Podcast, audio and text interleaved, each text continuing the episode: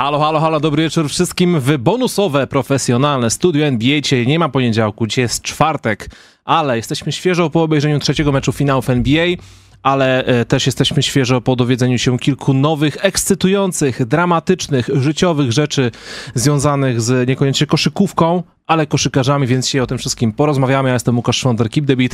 Jest ze mną również Bartosz MVB. Drap. Cześć Bartek. Dzień dobry. Jak leci, brachu? Łukasz, jesteś w którym roku teraz? Co? W którym roku jesteś, Łukasz? No nie wiem, chyba w 2004, jak tam ludzie wypominają jakieś pisanie SMS-ków na czacie. Miałeś pakiet, tysiąc. SMS-ów na przykład za darmo? Ja jest spokój, żadnej, żadnej karty z hej nie miałem, chociaż bardzo chciałem, zazdrościłem ludzi, którzy mieli. Ja miałem co to jakieś lamerskie, miałem numer z Ery, z Orange'a. Ja miałem z, z, Potem z Plusa. Z Ikei chciałem, z Idei miałem. I to takie, wiesz, Idei- Idea Pop, Idea Pop, stary, to był OG wszystkich e, telefonów na kartę. Tak, idea, tak, moja mama miała właśnie y, idei, potem to się stało Orange'em i ten telefon stał się też mój wtedy. Fajnie takie jest, tak, takie dziedziczenie. Bartek, e, Dużo się wydarzyło rzeczy, ale ty, jestem szczerze mówiąc trochę zdziwiony, bo się rozpędziła ta warstwa plotkarsko sportowa i plotkarsko-sportowa w trakcie tych finałów i jestem trochę jestem trochę zaskoczony. Nie spodziewałem się, że tak szybko się to wydarzy, szczególnie, że zaangażowane są tak wielkie jak niska, na- nazwiska jak LeBron James, e, Kyrie Irving, Chris Paul, Damian Lillard i największe nazwisko Zion Williamson. Oczywiście wciąż Jamorant gdzieś tu się, tutaj się przejawia. E, powiem ci, że mam takie ambiwalentne uczucia do tego, co się dzieje wokół tych finałów i troszkę mi się to nie podoba. Nie wiem, czy ze względu na to, w jaki sposób media do tego podchodzą, czy raczej ze względu na to, jak e, internetowi odbiorcy do tego podchodzą. Mam wrażenie, że te finały jakoś tak mniej osób interesuje. Dlatego dzisiaj mamy clickbait! Zrobione z jednego cytatu wyciągniętego od Damiana Lillarda. O tym oczywiście dzisiaj pogadamy. Zobaczymy, czy ten clickbait dziś zadziała, czy też nie. Ponieważ Chciałem, że powiem, że z clickbait zrobiony z jednego zdania wyciągniętego z kontekstu. Dokładnie. Były, były różne plany. Miał być LeBron w koszulce Dallas Mavericks, miał być Zion Williamson z dwoma kobietami obok, miał być Chris Paul e, zapłakany, ale stwierdziliśmy jednak, że nie będziemy aż tak bardzo przesadzać, więc Lillard w koszulce Miami Heat, no bo czemu nie? To jest off-season praktycznie. Są, Zawsze są podczas off-season... Paula, który płacze?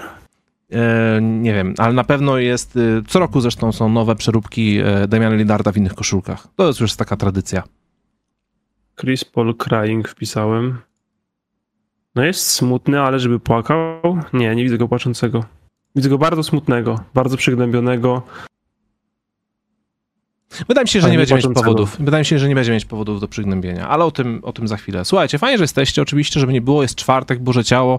E, nie musielibyście tu być, a jednak jesteście, więc to jest bardzo miłe z waszej strony. Zapraszamy do zostawienia kciuka w górę, do subskrypcji kanału Keep the Beat, do wystawiania ocenek na Spotify, Google, Apple Podcast, gdzie tam chcecie. E, tematy na dzisiaj już się dowiedzieliście, plus minus o czym będą. E, ja na wstępie oczywiście muszę wspomnieć, że partnerem dzisiejszego odcinka jest e, Betfan, czyli legalny polski bookmacher i pamiętajcie, że w opisie pod tym linkiem znajduje... W, w linku znajdującym się pod opisem tego filmu znajdziecie link do, nie wiem, link do rejestracji. Jest mi u mnie strasznie gorąco dzisiaj, wiesz? E, Bardzo gorąco jest i możliwe, że mi Łukasz, włącz klimatyzację. w- właśnie włączyłem, a trochę za późno. E, mo- możliwe, że mi się mózg nie dotlenił. Więc jeszcze raz. W opisie pod tym filmem jest link. Tak? I w tym linku Tak. możecie, jeśli oczywiście po pierwsze chcecie, po drugie jesteście pełnoletni, po drugie wiecie, że to jest hazard i to jest dla ogarniętych, odpowiedzialnych ludzi, którzy są odpowiedzialni przede wszystkim za siebie i swoje własne decyzje, to wtedy dopiero możecie sobie założyć konto e, i wtedy e, otrzymujecie 200% od pierwszej dokonanej wpłaty, czyli na przykład po wpłacie 50 zł możecie zagrać za 150 zł, czyli za w sumie 2-3 razy więcej. Łukasz, nie kliknąłeś czegoś, bo mi zniknąłeś. Słucham? Nie, nie kliknąłeś czegoś, bo zniknęła mi twoja twarz. Całkowicie? E, tak. Znaczy, mam tylko awatar twój, ten e, backgroundowy, nie widzę Czekaj. twojej twarzy. Czekaj, czekaj, moment. Ja to zaraz ogarnę. Możliwe, że się ten... To nie jest proste. Oczywiście masz e, bardzo dobre zdjęcie w backgroundzie ustawione, to jest to klasyczek Saru The Danstorm, ale E, Lolex. Jeśli chodzi o CP, CP, CP3, to dojdziemy do wszystkiego, dojdziemy do Ziona, dojdziemy do Chrisa Pola. Czy mnie widzisz? Nawet, nie, nie widzę cię. Nawet w tym e, programie dojdziemy do finału w NBA. Takie rzeczy będą się działy. Ty, to ja się czekaj, rozłączę, albo czekaj, wejdę w ustawienia. Bo tu się coś niedobrego dzieje. Na wizji jest git. E, tak, tak, ale chodzi o to, że ja widzę Łukasza na żywo w takim mam okiem. Miał No. niegwarantowany kontrakt. No to faktycznie O, miałem, miałem problem, z, mam cały czas problem z niedotlenieniem. Klimatyzacja jeszcze nie zaczęła działać, bo musiałem nacisnąć przycisk wyłączenia kamery. I, i, i... Jejku, bo, I jesteśmy. Dzień Jesteśmy. dobry. Dobra, jest partnerem odcinka. Zachęcamy do używania linków w opisie tego filmu. Generalnie opis tego filmu to jest coś, gdzie zawsze powinniście zerknąć. Zaraz po tym, jak uderzycie kciuk w górę klawiszem myszki, a właściwie wskaźnikiem myszy, którą trzymacie w swoich prawych lub lewych dłoniach, do którego, do czego bardzo zachęcamy. Zachęcamy też do subskrypcji tego kanału, ponieważ ten kanał produkuje materiały o koszykówce, tak jak Dobra, na już. przykład niedawny trzeci odcinek Ciężki jest ten mini początek. serialu o Stanach Zjednoczonych, gdzie Łukasz oraz Alicja byli w NBA Store w Nowym Jorku i jest to całkiem duże miasto, które jest fajne i pewnie większość z nas chciałaby je zobaczyć, jeśli chcecie zobaczyć chociaż trochę tego miasta i trochę tego, e, to prawda, I, no a tym bardziej, jak na przykład teraz byście chci- nie możecie tam pojechać, to możecie zobaczyć wszystko na filmie Łukasza, który bardzo serdecznie polecamy. Losujemy pierwszy temat. Może zacznijmy od koszykówki. Chris Paul. Poszła informacja, jeszcze nie jest potwierdzona, że Chris Paul może zostać e, usunięty ze składu Phoenix Suns w taki sposób, jak to był, był na przykład usuwany w ostatnich latach chociażby Russell Westbrook. Nie wiem, czy to jest centralnie mm, taki dobry ruch ze strony Phoenix Suns, ale tylko podaje pewne doniesienia. Na ten moment fakty. Fakty są takie. Chris Paul ma jeszcze dwa lata w aktualnej umowie. Do 2025 ro- roku ma zarabiać po 31 milionów dolarów.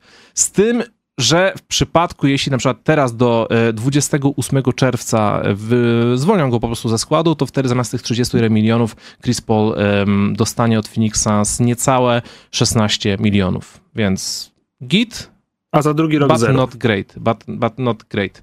No i wiadomo, spodziewaliśmy się, że od czasu, kiedy będzie nowy właściciel Phoenix Suns, Matwi Iżbia, e, zaczną dziać się rzeczy. Kevin Durant został ściągnięty, trener teraz podczas tego lata został wymieniony na Franka Vogela.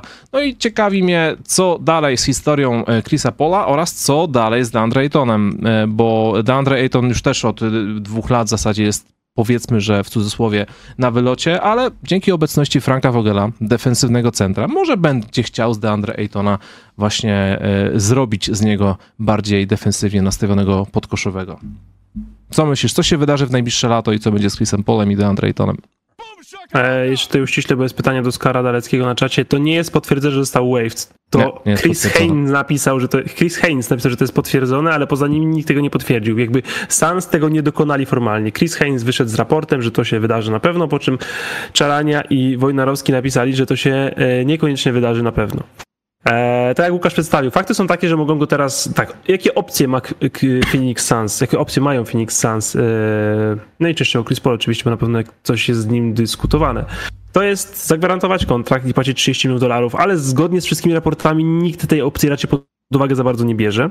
Zwolnić go w tym roku, czyli zapłacić 15 milionów dolarów i wtedy móc ewentualnie go wrócić, podpisać znowu, a jeśli nikt go nie podejmie z listy waivers, ale to się raczej nie wydarzy, bo wtedy trzeba zapłacić pełny jego kontrakt, dlatego nikt nie, nikt nie chce płacić mu ponad 30 baniek.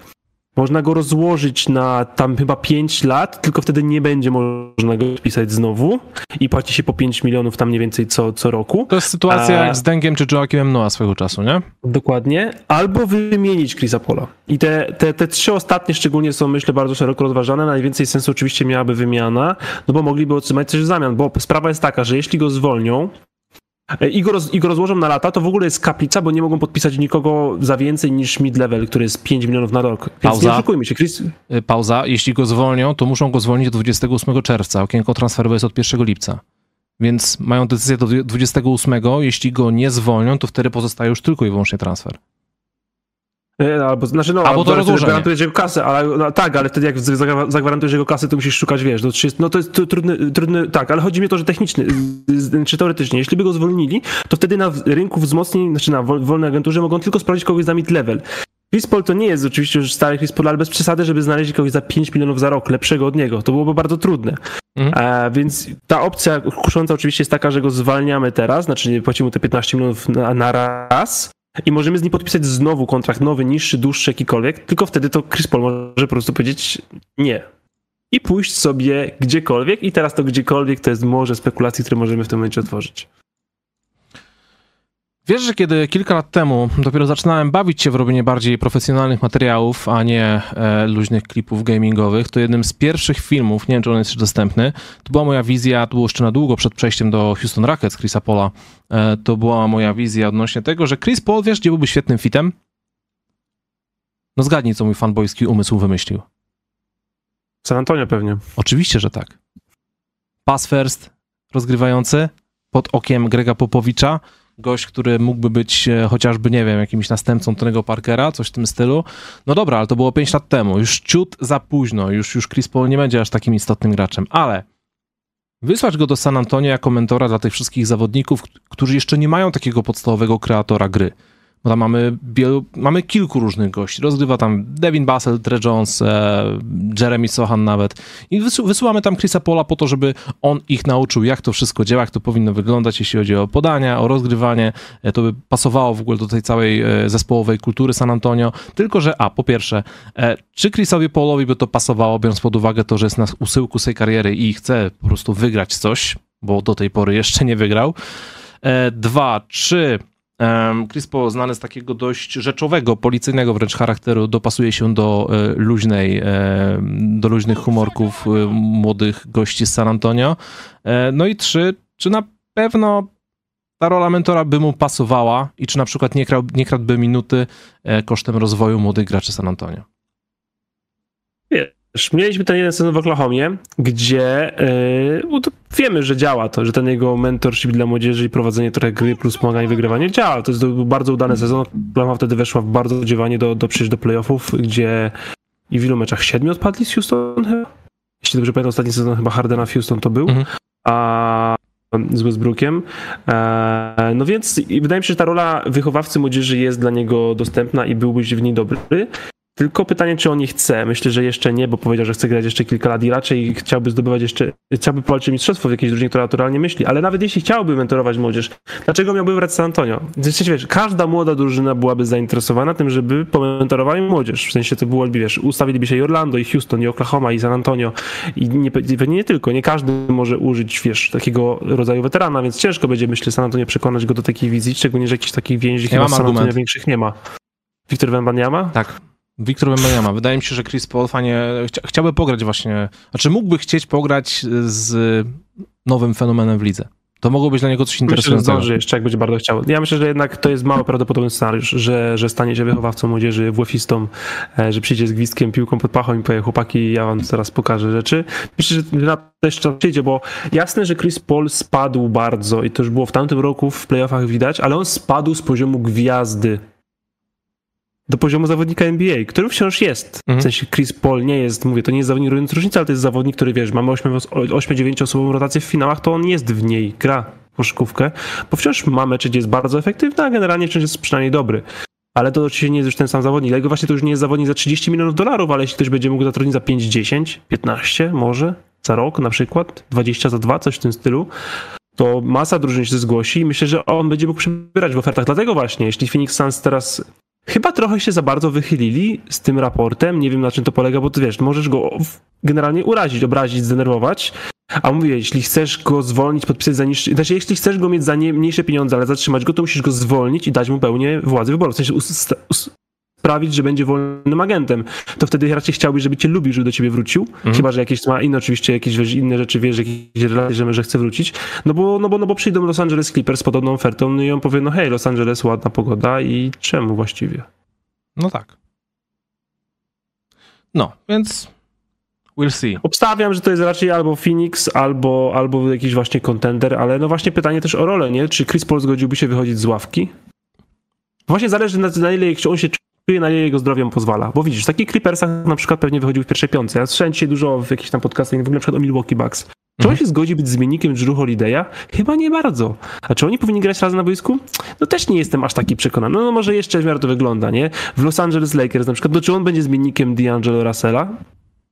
Czy D'Angelo Russell będzie jego zmiennikiem? Czy D'Angelo Russell w ogóle zostanie w Los Angeles Lakers? Ja myślę, że Lakers raczej będą zatrzymywać ludzi, ale wiesz, chodzi o to właśnie, że wiesz, fajnie byłoby do tego składu dorzucić Chrisa Pola, ale to jest właśnie, nie wiem, Chris Paul na 20-30 meczów albo z ławki, ale czy on chce takie coś robić, czy właśnie może chce więcej. Na przykład właśnie jest inny pomysł taki, że pójść do Filadelfii, jeśli Harden odejdzie. To znaczy, bardzo dobra drużyna, nie jestem najlepszym zawodnikiem, ale jestem wsparciem, ale mam też swoją rolę i minuty. Coś w tym stylu. Myślę, że to jest coś, coś właśnie koło tego. Nie totalnie zmarginalizowana rola w bardzo dobrej drużynie, ale też nie, ale też tu musi na, na odpowiednim poziomie, która nie będzie od niego wymagała zagrania 70 meczów w sezonie 35 minut meczu, bo on chyba już nie jest w stanie tego zrobić, przynajmniej tak ostatnie lata sugerują. Drama kącik, Bartek. Draft 2019. 19, tak? Zion, Jamorant, tak, RJ Barrett. Wspaniale się rozwija. Co tam się dzieje? Się co tam się dzieje? Zacznijmy, zacznijmy, od tematu, który będzie kontynuacją tego, co było w zeszłym tygodniu, czyli pistoleciki Jamoranta e, z faktu, że mm, coraz gorzej jest utrzymywać jakiekolwiek um, teksty związane z tym, co się wydarzy z Jamorantem w przyszłości, bo wszyscy media dopytują, od tych pytań po prostu nie można uciec.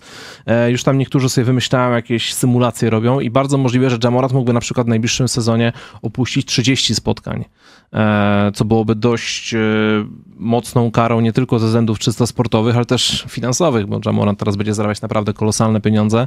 E, straci jeszcze przecież e, ten straci jeszcze kasę od Nike'a, straci kasę e, z Gatorade'a, czy tam Powerade'a, nie pamiętam, co, co, co on tam promował. No i zaczną się, zaczną się problemy, no bo niegrający zawodnik NBA, który ma zarabiać ogromne miliony, nagle się okazuje, że może stracić kilkanaście, być może nawet kilkadziesiąt milionów dolarów. I miesiąc, czy tam półtora miesiąca po wypłynięciu tego słynnego Instagram Live'a e, z, z, z, z bronią palną, zgadnij na co wpadli adwokaci, genialny, obrońcy, genialny ruch, ochro ochroniarze Jamoranta. Genialny w jaki ruch. sposób to wytłumaczymy? Już wiem. Powiedzmy, że to były zabawki. Że to były pistoleciki, zabawki i oni po prostu jeździli z tymi pistolecikami, zabawkami i dlatego to tak wszystko wyszło. A na Instagram Live jest jakość, jak, jakaś, jakość jest jaka jest, więc ciężko jest określić, czy one były prawdziwe, czy nie. Ja mam dwa pytania. Po pierwsze, jeśli to były pistolety zabawki, to dlaczego... Um, dlaczego osoba, która filmowała tego live'a w sekundzie zrobiła ten ruch uciekający, że ojej, chyba, na, chyba, na, chyba pokazałem coś niewłaściwego, trzeba szybko wyłączyć live'a, schować ekran, bo przecież gdyby to było coś niewinnego, no to czemu miałby to robić? E, a drugi temat, dlaczego dopiero teraz? Przecież gdyby wyszła cała ta drama półtora miesiąca temu, to oni mogliby od razu powiedzieć, że ej, sorry, no mamy po 21 lat, się wygłupialiśmy, mieliśmy pistoleciki, zabawki, zabawki, byliśmy, byliśmy, byliśmy pod Częstochową i tam właśnie na targach można było kupić na kulki, to kupiliśmy sobie i sobie jeździmy teraz i się bawimy, bo takie śmiesznie jesteśmy młodzi. Wiesz, wtedy może dałoby się to łyknąć, ale teraz to wygląda trochę... No, po prostu, wiesz, e, są niektóre, niektóre asy tłumaczą zachowania e, pewnych e, bardzo ważnych ludzi tym, że na przykład mają tureta, nie? Tu możemy tłumaczyć, że no, pistoleciki zabawki. Tak, ale... Śmieszy mnie to, Bartek. Bartek, nie rób mi tego. Mamy dzisiaj chyba problem. Boże, ciało nie sprzyja sprawom technicznym. Ojej, czekaj, dzwonię do niego, czekajcie.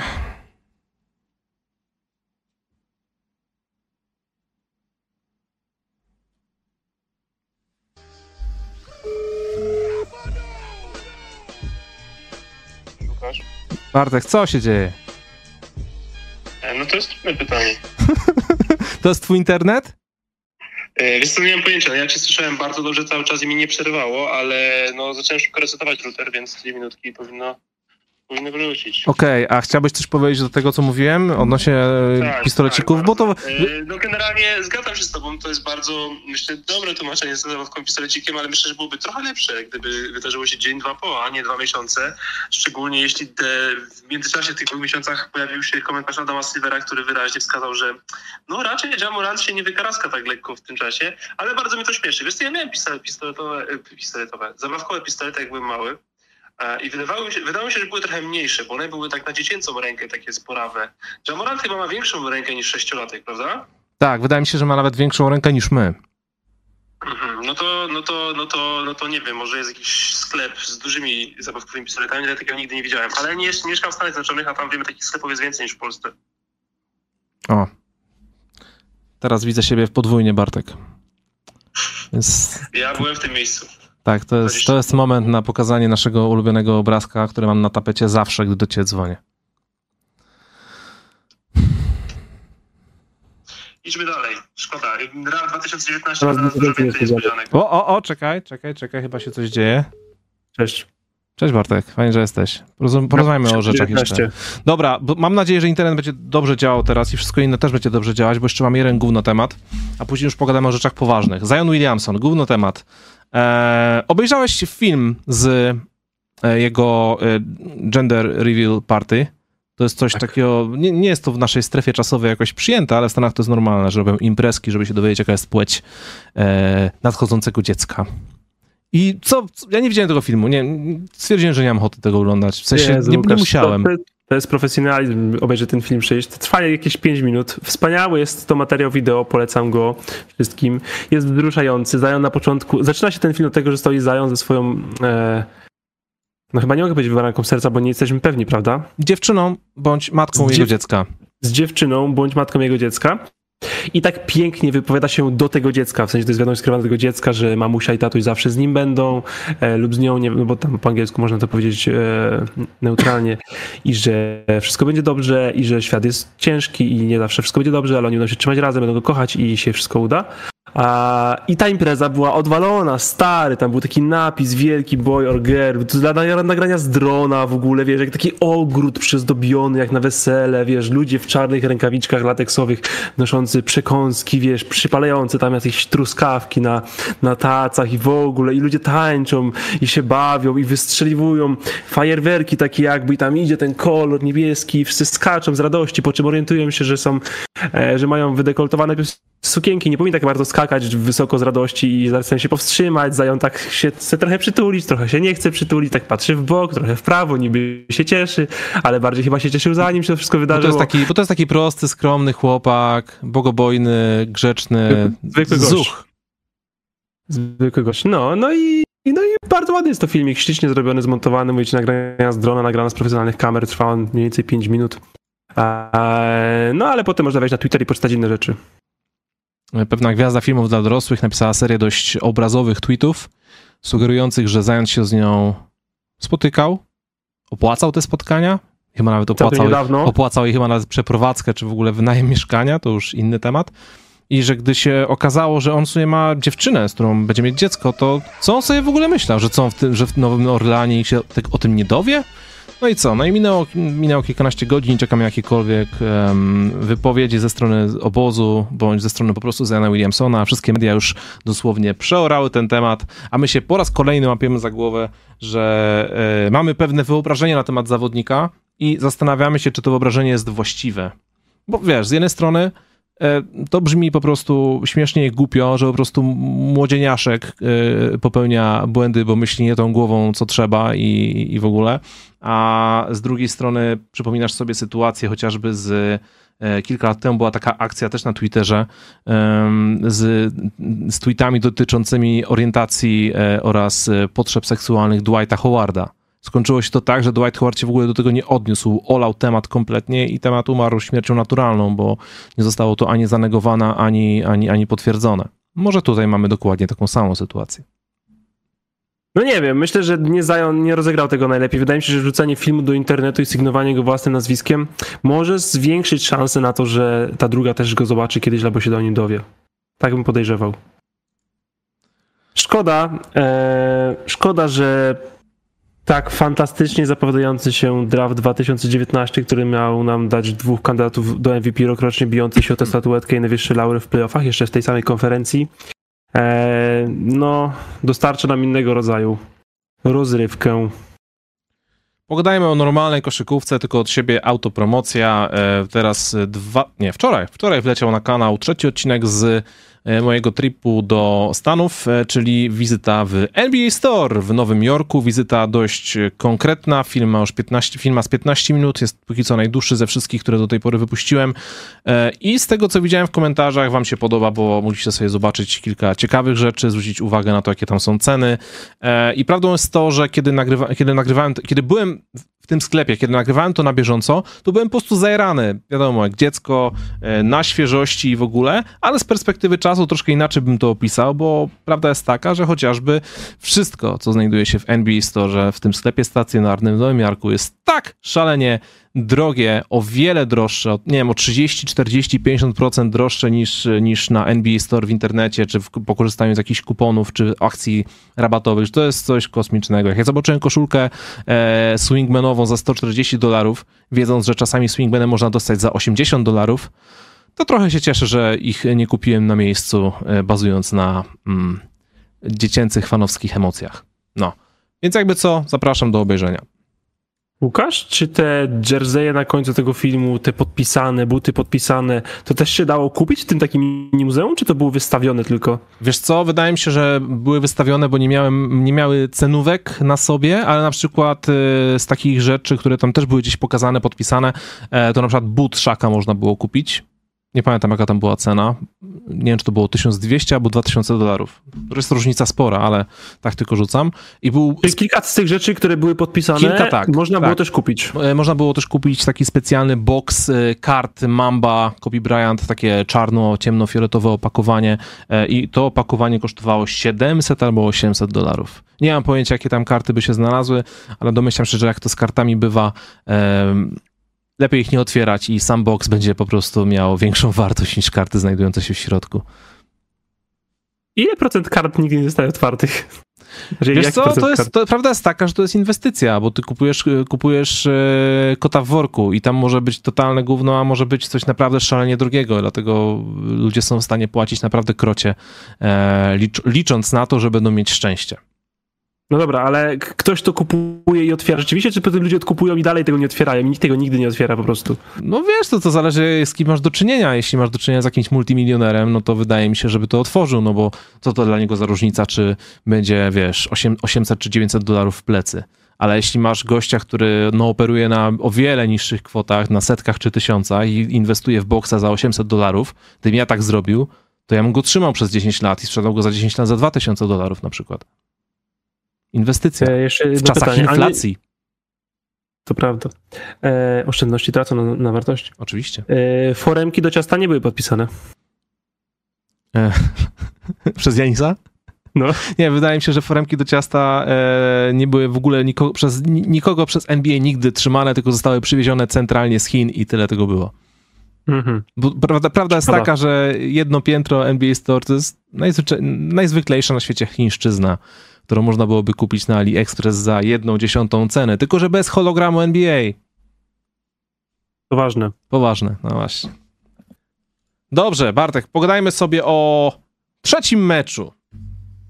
Miami Heat oraz Denver Nuggets. Jesteśmy po trzecim meczu finałowym. To jest oczywiście najważniejszy temat, żeby nie było. 109 e, do 94. Mecz, który troszkę się e, zakończył już pod koniec pierwszej połowy, bo druga połowa polegała na tym, że Denver sukcesywnie, powolutku budowali sobie przewagę i Miami Heat nie prowadziło nawet ani przez sekundę. E, to, co warto zapamiętać z tego meczu, to to, że mieliśmy pierwszy raz w historii sytuację, w której dwóch zawodników jednej drużyny miało triple-double i to w dodatku było triple-double na poziomie co najmniej 30 punktów i w dodatku triple-double na poziomie, w którym jeden z zawodników miał zbiórek 20 e, i to w dodatku, gdy tym zawodnikiem jest Nikola Jokic i było tylko 5 meczów w playoffach w historii na poziomie 30 punktów, 20 zbiórek, 10 asyst i Trzy z tych meczów należą właśnie do Nikoli Jokicia, więc z tych statystyk jest tutaj naprawdę bardzo, bardzo dużo. Już widziałem pewne porównania e, sugerujące słynny występ. E, co jest lepsze, czy Jamal Murray, Nikola Jokic w Game Free w tym roku, czy na przykład Kyrie Irving i LeBron James, gdy zaliczyli po 41 punktów w meczu, e, który to był mecz 2016 roku? Trzeci? Czwarty? Nie pamiętam, ale, ale to też, było, też był super występ tamtego duetu. I co? Co w tym meczu takiego się wydarzyło bardzo istotnego? Trzecim najważniejszym zawodnikiem był nie kto inny jak Christian Brown, czyli debiutant, który udowodnił swoją wartość jako rotacyjny zawodnik w playoffach, ale żeby rozegrać takie spotkanie i to jeszcze w finale NBA się totalnie nie spalić, nie sparzyć, to jest naprawdę coś. 15 punktów, oddał 8 rzutów, trafił 7 z nich i wśród nich były na przykład takie szalone akcje jak przechwyt po podaniu Jimmy'ego Butlera i świetna paka w kontrze taki bardzo agresywny, fizyczny layup na kontakcie z Jimmy Butlerem. Było też, były też normalne ścięcia pod kosz, jak to takie ciasteczka od Nikeli Jokicia, ale była też taka sytuacja, bo ten jeden, jedyny nietrafiony rzut Christiana Christiana Browna w tym meczu to była trójka z kantu tablicy, takie wiesz, Paul George Experience, ale sam po sobie zebrał. Miał zbiórkę w ataku w tej akcji, więc nie skończyło się to wcale aż tak źle. No i gratisowo cztery zbiórki, jedna asysta. Wszystko to zrobił w 19 minut i był po prostu szalenie istotny w drugiej połowie tego spotkania i był prawdziwym, cichym bohaterem Game Free w finale NBA. Debiutant. 22-letni, ale debiutant, to prawda. Tak jest. Eee, trochę to był już taki klasyczny mecz finałów albo Game 7 poprzednich serii, Mhm. kiedy doszliśmy do tego momentu, że po dwóch stronach gra, w sensie jednej drużynie gra dwóch zawodników, w drugiej drużynie gra dwóch zawodników, a reszta nie wie jak się tam znalazła i stara się przeżyć. I cokolwiek zrobią, to już jest plus. Bo naprawdę w tym momencie to, to, to było, ten mecz było dla mnie czuć tak, że tylko cztery osoby na boisku są w stanie grać swoją grę i kreować i kierować meczem, a Mhm. reszta tylko brała tylko to, co się udało, co, co spadło, co tam co się udało zebrać, coś już masz pod stopami, co tam jeszcze jakoś tam dociągnąć, dopchnąć, dorzucić coś. Cokolwiek to, co da, to będzie dobrze. W sensie, to było oczywiście, mam na myśli Jokicia, Mareja, Bama i Butlera, gdzie ten pierwszy duet zdecydowanie zdominował drugi, a reszta po prostu to już, już finały NBA wjechały mocno. Już niestety pielucha do wymiany i wielkie kłopoty wszystkich. Tam Aaron Gordon jeszcze całkiem niestatystycznie wyglądał i właśnie Christian Brown, wielki Christian Brown, czyli ten zadaniowiec, który ci wypala w meczu i po prostu, i który wygrywa ci mecz, bo tak jak Nikola jakiś powiedział, Christian Brown wygrał nam ten mecz e, energią, tam ten mecz skończył się w sumie mniej niż 10 punktami chyba, ale tam już był około 20 punktowy blowout. Ale to jest właśnie to, jest właśnie to. to jest właśnie 2-3 razy dobrze, dobrze obroniona akcja, 7 na 8 z gry, czego się nie spodziewasz. Eee, i, I właśnie ta, ta zmiana tej wajchy, jeśli chodzi o energię, jeśli chodzi po prostu o, o, o, o energię, którą on miał, gdzie on się nie, właśnie, bo wiesz, ty wszyscy inni, no widać, że już tak, no sorry, no, e, no, no, no, no Struś, Vincent, dzisiaj Michael Porter Jr., to wiesz, to już nie, oni, to już nie ma takich ostrych cięć, agresywnej gry, oni biegają ob- obwodnicami, tylko żeby niczego tam nie dotknąć, tu nie zepsuć, tu żeby nie zdążyć wrócić, tu może krok sobie jeszcze zrobię, skozuję w miejscu, o, tu mogę podać, w sumie fajnie to podam, no to przecież dobra akcja, że podaj mi, to jest takie, wiesz, już nie gramy swojej gry, E, Naprawdę, cztery osoby grały swoją grę. Christian Brown gra, nie grał swojej gry, bo grał dużo powyżej swojej gry. I Aaron Gordon, kiedy miał problem z faulami, był całkiem niezły, ale reszta była naprawdę już ciężka na tym poziomie. No tak jak powiedziałeś, Gabe Vincent miał e, dwa trafione rzuty na 10, Max Struś miał, e, oddał 7 trójek, trafił tylko jedną z nich. Spalili się totalnie. Duncan Robinson miał taki moment, że tam chociaż trafił te trzy trójki, ale e, to nie to. Caleb Martin... Dwie w garbage time trafił, więc... Tak, Caleb Martin, najlepszy jego mecz chyba w tych finałach, ale prawda jest taka, że on zalicza średnią serię statystycznie i prawda jest taka, że to był pojedynek dwóch e, wybitnych graczy po stronie Denver Nuggets, bo to był Nikola Jokic i Jamal Murray versus Miami Heat. Gdzie w Miami Heat zagrali na poziomie powiedzmy takim... Jimmy Butler wydaje mi się, że zagrał e, tak... E, nie wiem jak to ocenić, na, trzy, na trójkę z plusem, bo owszem, miał 28 punktów, ale oddał aż 24 rzuty z gry, trafił 11 z nich, więc średnio. Miał ledwie dwie zbiórki. Jimmy Butler, gość, który generalnie lubi atakować, y, lubi atakować obręcz po obu stronach parkietu i, i tutaj widać to zaangażowanie troszkę wy- wypadło mu e, z rytmu. Z drugiej strony mieliśmy Bama Adebayo, 22 punkty oraz 17 zbiórek, aż 6 zbiórek w ataku, więc pod tym względem walczył, ale jeśli chodzi o jego grę w ataku, był kompletnie wyłączony przez Nikola Jokicia. Bam trafił 7 na 21 rzutów z gry, e, a kiedy Nikola Jokic go krył, trafił ledwie chyba 3 albo 4 z 14. I tak sprawdziłem taką statystykę, że w ogóle kiedy Nikola Jokic kogokolwiek krył w tym meczu, było 19 takich sytuacji. Gracze Miami oddali 19 rzutów z ręką Nikoli Jokicia gdzieś tam w pobliżu i spudłowali 16 z nich. Więc to jest taka ciekawa statystyka, żeby zapamiętać e, ją za, za każdym razem, gdy chce się powiedzieć, że Nikola Jokic nie dojeżdża defensywnie do innych centrów e, aktualnie w lidze NBA. E, To, co mi się jeszcze podobało, to Jamal Murray. Oczywiście to zaangażowanie i w ogóle to, no dzisiaj zagrał, dzisiaj, dzisiaj zagrał jak prawdziwy All-Star, być może jak zawodnik pokroju All-NBA, ale kiedy robisz takie akcje, gdzie oddajesz szaloną trójkę, tak zwane 360, no scope, z pół dystansu, nie trafiasz tego rzutu, ale i tak jesteś w stanie po tym zakręceniu się zebrać piłkę w ataku i wejść na layup. No kurczę, po pierwsze, że to robisz, a po drugie, że Miami Heat ci na to pozwalają. Świetne rzeczy. No jeszcze ten, ten, ten layup y, y, wysoko od deski pod koniec czwartej kwarcie. To była taka wisienka na torcie. Miami Heat po prostu nie istnieje w tym meczu. Nie mieli najmniejszych szans na zwycięstwo. Stali zdominowani przez Denver. No ja nie powiem, że nie mieli szans na zwycięstwo. Po pierwszą połowę przegrali pięcioma punktami rzutami. Właśnie, że w trzeciej Denver zrobił run, ale no nie, że nie zrobiło go Miami, ale Zobacz, to co powiedziałeś o, meczu Butlera i, i Bama, nie? Yy, mówisz 3-3,5 i pewnie to jest yy, ok ocena, bo ja bym powiedział tak, obaj zagrali bardzo dobre mecze, ale się napudłowali, więc rzeczywiście może powiedzieć, no jak można powiedzieć bardzo dobry, skoro się napudłowali, jak pudujesz, to nie gra bardzo dobrego meczu, ale chodzi o to, że wiesz, grał Butler agresywnie, Bam też robił co mógł, starali się, wiesz, walczyli o switche, grali pick and roll, dostawali się do swoich miejsc i się po prostu napudłowali. E, oczywiście, że część z tego to były dobre kontesty Denver, to było oczywiście też fizyczna gra Denver, e, Aaron Gordon, ale nawet taki Jamal Murray, który się starał i jakiś gdzieś tam zawsze był. E, po prostu popudowali tych rzutów dużo, ale grali agresywnie, starali się, po prostu nie wyszło. A tym duet, temu duetowi Denver, szczególnie Marejowi, wydaje mi się, że wyszło dzisiaj bardzo dużo takich akcji, które niekoniecznie były jakieś, wiesz, super wypracowane, ale po prostu jakieś taka, wiesz, właśnie siła woli, zebrać piłkę, dorzucić jeszcze, jakiś trochę lekko szalony rzut oddać, ale w sumie dla mnie to nie jest taki szalony. E, gdzie jakiś to po prostu robi tylko i wyłącznie swoje, nie? W sensie Mhm. Bo nie, nie, nie powiem, to nie był jakiś, wiesz, to nie był kosmiczny mecz Jokicia, ale to był kosmiczny mecz jak na ten mecz po prostu, bo Jokic jest w stanie zagrać dużo więcej może zrobić na boisku, ale nie musiał i wszystko to, co robił Jokic, to były rzeczy Jokiciowe, nie? To nie było szalonych rzutów, wiesz, z odejścia za trzy z ręką danego Davisa na twarzy, te takie, wiesz, te moonballs, to były wszystko łatwe, zwykłe puchaczki lewą ręką, prawą ręką. To nie są łatwe rzuty. To mhm. jak kozujesz lewą ręką, robisz spin robisz fake i, i rzucasz nietypowym, tylko takim właśnie półhakiem przez prawe ramię, nie widząc obręczy. To nie jest łatwy rzut. Ale dla Nikola Jokicia to jest layup. No sorry, jak on wiesz, robi pompkę, wchodzi do środka i rzuca floater, to dla niego to jest layup. Jak on może oddać hak w odległości półtora metra do obręczy, to jest layup dla niego. A jak jeszcze go sfaulujesz, to rzut wolny też jest częściej rzuty wolne chyba poduje niż, niż, niż rzuty z gry tak naprawdę, poza wiesz, takimi właśnie mówię, kiedy ratuje się tam końcówce zegara. Dopiero w czwartej kwarcie też pobudowa, tak samo Jamal Murray w czwartej kwarcie stracił kilka razy piłkę. Ale to też było 20 punktów. Już mecz był odłożony właśnie tą trzecią kwartą bardzo mocną, gdzie, gdzie Denver weszło w run, w run, gdzie spodziewaliśmy się tego raczej po Miami. I potem na początku czwartej, kiedy przetrzymał Michael Malone i Mareya i Jokicie na boisku, gdzie normalnie Miami właśnie jest tą dominującą czwartej kwarty drużyną, i to się znowu w ogóle nie wydarzyło. Przeprowadzenie zostało utrzymane 4 minuty do końca. Zaczęto to wprowadzać powoli rezerwowych, ale te rezerwowi Miami zrobili taki krótki run, zeszli do 10 punktów. Michael Malone się tam trochę podenerwował, wziął czas czy dwa, przyjrzał swoich chłopaków, no i już to potem dowieźli. No ale tak naprawdę ta historia meczu moim zdaniem to jest właśnie ta pierwsza, pierwsza połowa, która była z lekką przewagą na Denver i wtedy było ten taki właśnie moment z wyjścia trzecią kwartę, kto pokaże więcej woli.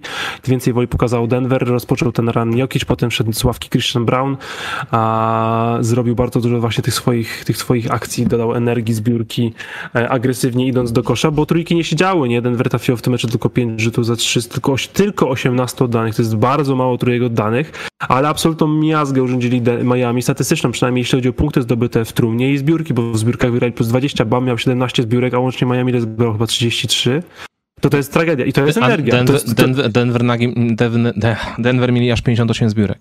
Różnica jest kolosalna. Czyli 20, 25 zbiórek więcej? Tak, dodajmy, jest... dodajmy do tego jeszcze dominację w polu e, 3 sekund. Denver mieli, mieli aż 60 punktów spod kosza. E, Miami Heat budowali te trójki, bo po prostu Denver dobrze bronili. Mieli 11 na 35 za 3, no i masz niskie skuteczności, brak walki na zbiórkach, e, sporo asy z zespołowej gry, Oprócz Bama. Dobijanie Bama trzeba wyłączyć krytyki, bo Bam zagrał świetny mecz na zbiórkach. 17 zbiórek z 33 drużyny to jest e, wspaniały wynik, mhm. ale reszta i to wszyscy, cała reszta, wszyscy bez wyjątku, to, to, to jeśli chodzi o występ, jeśli chodzi o zbiórki, to był tragiczny występ. To naprawdę był tragiczny występ, jeśli chodzi o zbiórki. Bardzo podobało mi się to, że Jamal Murray nie tylko szukał, um, szukał rzutów, ale też bardzo dużo podawał i w sumie tak zwróciłem dopiero dzisiaj uwagę, że on w każdym ze spotkań miał 10 asyst. On się zamienia w mini Nikolę Jokicia i to mi się naprawdę bardzo podoba. E, pasuje to do tego całego mindsetu. Jeśli Jokic ma tak zarażać wszystkim, to w takim razie czekam, co się dalej wydarzy z, z umiejętnościami MPJ-a, bo kiedy się trafia na 15% trójki, e, no to można byłoby zacząć podawać, tak mi się wydaje. Jednym takim, takim cichym, nie wiem czy to jest zwycięstwo, bo to nie, to nie jest zwycięstwo, ale taką, taką rzeczą ciekawą i w ogóle godną zapamiętania jest to, że Udonis Haslem E, wyszedł na chwilkę w tym meczu i stał się najstarszym zawodnikiem w ogóle w historii NBA, który pojawił się w meczu finałowym. Pokonał rekord Karim Abdul-Jabara sprzed 35 e, lat. Kurde, on w ogóle nierozgrzany był. Fajnie, że wszedł. Nie rozumiem, czemu fajnie zachęcali go, żeby oddał rzut, bo tam już był niekryty i on ten rzut oddał, ale widać było, że jest nierozgrzany, nieprzygotowany. Oddał ten rzut, co napędziło, jeszcze sprawiło, że jeszcze dwie akcje były w meczu, dzięki czemu Jamal Murray udał, udał mu się wyrwać tą dziesiątą zbiórkę w ostatniej 3 sekundy 4 do końca. E, bo gdyby nie ten rzut, gdyby Miami wy, poczekał do końca zegara e, i to wtedy Denver nie rzucałoby, bo, bo nie mieliby już, w sensie mogli po prostu wykorzystać piłkę do końca czasu, więc pewnie zakładam, żeby nie rzucali. Jamal nie, nie miałby tej dziesiątej zbiórki i nie byłoby całego tego, całej tej historii triple-double. W ogóle by tego w ogóle nie było, te, całe, całego tego rekordu, tylko przez to, że Udonis Haslem szybko zbudował rzut po wejściu i e, i potem rozpoczął sekwencję, która zakończyła się jeszcze jednym celnym rzutem i zbiórką Mareja. Dziesiątą w tym meczu, no i mamy dwa 30-punktowe triple-double. Ale te ostatnie, ostatnia minuta, to ja w sumie zawsze patrzę na to i zastanawiam się, po co oni w ogóle tam jeszcze wychodzą? Omer, ja myślę, Omer, że Omer, był tylko po tą zbiórkę. Ale wiesz, A, chodzi o, że Omer Jurcewen no. rzuca jakiegoś kartofla, Udonis Haslem rzuca jakiegoś kartofla, Nikola Jowicz e, gdzieś tam się czai. Takie wiesz, ja wiem, że to z garbage time, trzeba to dograć do końca, ale... No ten, ale to co, chciałbyś, żeby co, po prostu na zmianę robili błąd 24 sekund? No nie, ale wiesz, jeśli już jest taki moment, w którym widzisz, że e, mecz się skończył, już jedna drużyna się poddała, to nie wiem, czy jest sens dogrywać ostatnie jakieś 45 sekund. No tak, ale ty właśnie musiałbyś skracać mecze, co wydaje mi się, że liga by tego nie zrobiła. Aczkolwiek miałoby to trochę sensu, bo wtedy nawet fani nie są za zainteresowani, w sensie ludzie, ludzi wychodzi. Dokładnie. Ale wiesz, co nie wychodzi?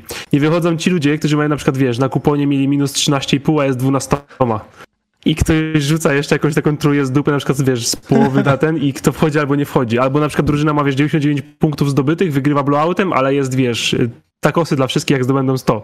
Tak. E, więc może to ma jednak jakieś znaczenie, ale dla, dla, dla, dla tej warstwy rozrywkowej. Dla nas tak, rzeczywiście to nie ma. Chociaż wiesz co, no jak są te finały już, to ja tam patrzę na tych chłopaków, kto tam coś próbuje zrobić. W poprzednim meczu Nikolajowicz próbował pójść na Nikolajowicza i tego, tego, tego tak zdjął przy obręczy, że aż przykro było na to patrzeć. E, wiesz, jak czasem te w sezonie regularne te garbage time są dłuższe, to ja czasem patrzę, czasem nie, czasem tam się coś dobrego da zobaczyć. Trener na pewno patrzy, więc wiesz, chłopaki muszą pokazywać. Ale Jamal Murray dla mnie ewidentnie był tam po to, po to triple double, bo już naprawdę byli wszyscy rezerwowi, tylko i wyłącznie Jamal Murray jeszcze na boisku. Nikola Jokic po trzech meczach finałowych. Średnie. 33 punkty, 14 zbiórek, 9 asyst, 68% na true shootingu. Czy to jest jakiś kosmos? To jest naprawdę deklasacja. Okej, okay, dobra, czwarty mecz e, odbywa się kiedy? W niedzielę? Z piątku na sobotę. Z piątku na sobotę. Okej. Okay. No. I taka ciekawostka, dość powszechnie znana. 80% drużyn, które wyszły z wyniku 1 do 1, jeśli wygrały mecz numer 3, kończyły po prostu zwycięstwem w wielkim Ile finale procent? NBA. Aż 80%. To dużo. Bardzo dużo. Sprawdziłem sobie też na ESPN-ie, według ESPN Predictor czwarty mecz zwyciężą Denver Nuggets 66%, Miami Heat e, tylko 30%, 4%, więc taka ciekawostka. Pamiętajcie, że w opisie pod tym filmem znajduje się link i jeśli chcecie, to możecie sobie ten mecz obstawić. Na ten moment na ekranie wyskoczyły wam, jak wyglądają kursy. E, no, pokazują dość jednoznacznie, że raczej Denver są tutaj faworytem. Z takich jeszcze ciekawostek, e, dużo się mówi o tym, że te finały mogą być mniej interesujące, że nie interesują takich, wiesz, e, casualowych fanów NBA. E, sprawdziłem sobie wyniki oglądalności finałów NBA w ciągu ostatnich kilku lat. I o ile mecz otwarcia tych tegorocznych finałów miał gorszą oglądalność niż w zeszłym roku, o tyle mecz numer dwa miał dokładnie tyle samo widzów, co drugie spotkanie Warriors Celtics sprzed roku, czyli niemalże 12 milionów osób. Not bad. Tak, no w sensie wiesz, no yy, fani, fani, którzy oglądali, obejrzą, nie? W sensie zastanawiam, zastanawiam się, jaki na ile ten, ta, ta, dyskusja o ratingach ma rzeczywiście sens, bo jeśli chodzi, wiesz, o, o nie wiem, mecze świąteczne, otwarcie sezonu i tak dalej, to ma znaczenie, ale wiesz, w gruncie rzeczy te mecze teraz poza Stanami są nie do oglądania, bo są w najgorszych porach, mhm. eee, a w Stanach, no wiesz, dużo z tych meczów, wiesz, nie mamy jednego finału, wiesz, nie mamy meczów, wiesz, nie mamy Super Bowl, nie mamy meczów w sobotę, w niedzielę, nie mamy finału Ligi Mistrzów, to są mecze w tygodniu, e, to są mecze dla jednego wybrzeża często bardzo wieczorem, więc wydaje mi się, że to są ludzie, którzy będą go obejrzeć, te, po prostu go obejrzą, jakby to nie jest jakiegoś takiego szału, że om, że, że ktoś, kto jest fanem koszykówki, ogląda sobie finały konferencji, odpadają Lakersi i Boston i mówi, a o nie, dobre drużyny odpadły i teraz już nie będę oglądał. No. W sensie, jakby się to miało niby wydarzyć, nie? No nie, nie wiem, może, może ja czegoś tutaj nie rozumiem, może to jest po prostu dość ignoranckie gadanie, jakoś tak mi się wydaje, więc te ratingi w sensie to też nikt, nikt się chyba nie spodziewał, że będzie 60% mniej oglądalności. Eee, a, a propos tego, co Nathan Telus napisał teraz i że no, Jokic jest po prostu nudny i tego, co już wcześniej powiedziałeś o tych, o tych historycznych triple doubles. Tim, Tim i... Duncan też był nudny. Był, owszem. E, i, ale Jokic podaje, więc e, znaczy nie, że Tim Tanga nie podawa, ale w ten sposób, w jaki Jokic podaje, nie jest nudny. Ale właśnie o tym też chciałem powiedzieć, bo widzę, widzę za, zacząłem zauważać strasznie skrajne przereagowania z Nikolem Jokic, ale takie naprawdę strasznie. W sensie, z, jednego, z jednej strony ludzie pokroju Stephena Smitha, który mówi, że Nikola Jokic nie ma dominującej postgame, a JJ Redick odpowiadający mu, że to jest najefektywniejsza akcja w koszykówce od 10 lat. Pozdro, że Stephen. Smith, ale jego dobra, wiadomo, nie, chodzi- nie chodzi na takich ludzi, ale wiesz, fani też tak niektórzy myśla, myśli, myślą, nie? Mówią, że Jezu, Jokic, gruba, znudziarz, wolny i w ogóle nic nie robi, nie zbiera, y, nie umie bronić. Naprawdę, tak jak mówisz, że to jest niezła seria defensywna Jokicia. Tak naprawdę w tym meczu numer dwa, kiedy Miami naprawdę ciężko pracowało, żeby Jokic musiał dużo biegać, był niezbyt efektywny, ale Jokic generalnie to jest kawał chłopa. Jak on jest w dropie, zdyscyplinowany taktycznie, z dobrymi obrońcami koło siebie, to jest ważne, to on naprawdę jest ok przy obręczy i jest świetnie e, zbierającym zawodnikiem w obronie, w ataku zresztą też. To jest naprawdę bardzo dobry zbierający, szczególnie jeśli nie skacze, te wszystkie podbicia i tak dalej, to to jest kill, to jest wszystko element gry. To nie jest tak, że on sobie podbija dla zabawy, czy ojejku, bo mi się nie chce skakać. To on tylko to może zrobić, ale robi i daje mu to, wiesz, 3-4 zbiórki w meczu. Um, te triple doubles oczywiście są bardzo imponujące, no ale właśnie o to chodzi. Centrzy nigdy nie zaliczali tych triple doubles za dużo, bo po prostu mało kto, no bo nikt tak prawie nie podawał. To jest jeden z najlepszych podających w historii, więc zdobywanie 10 asyst, y, nie będąc, nie będąc kozującym zawodnikiem, zawsze było trudne. Ale z drugiej strony widziałem już na przykład, no ja nie biorę udziału za bardzo w takich, takich, takich sytuacjach, ale gdzieś mi to mignęło dzisiaj na Twitterze, jakaś była sonda. Jeśli zacząłbyś budować drużynę koszykówki, dzisiaj od kogo byś zaczął? Od Wilta Chamberlaina, Shaquilla O'Neala, Karima Abdul-Jabbara czy Nikoli Jokicia, nie? I Nikola Jokic był drugi w tej sądzie. Połowę głosów zgarnął Shaquille O'Neal, a Nikola Jokic 30%, czyli dwa razy więcej niż Karim Abdul-Jabbar. Ja z drugiej strony sobie myślę, w sensie spokojnie, w sensie on jeszcze nie wygrał, nie wygrał jeszcze tego tytułu, a nie wygrał jeszcze pięciu, nie ma trzech statuetek MVP, trzech statuetek MVP finałów, nie, nie jest. Spokojnie, dajcie mu to po prostu wszystko wygrać, nie? Bo to samo jest teraz i to też zawsze kocham po prostu, jak jest, wiesz, na przykład 15 meczów sezonu i ktoś mówi, o Jezu, oni mają ofensywny rating najlepszy w historii, to się na pewno wydarzy, po- pobiją to rekord, po czym wszystko się unormuje. Tak samo jest z tymi. Raz ma statystyki Nikola Kicza. Jedne z top 5 statystyk średnich w historii finałów. Jak to jest możliwe? Czy koszykówka została rozwiązana? No wie, no nie, bo ten gość na razie zalicza statystyki w finałach będą w swoim absolutnym prime, nie? Statystyki zazwyczaj z kariery się obniżają, ponieważ grasz w wieku 38, 9, 40 lat. Przykład taki Karim Abdul-Jabbar grał w wieku 40 latach w finałach, no i zaliczył po 14 punktów, więc oczywiście mu to średnio obniżało.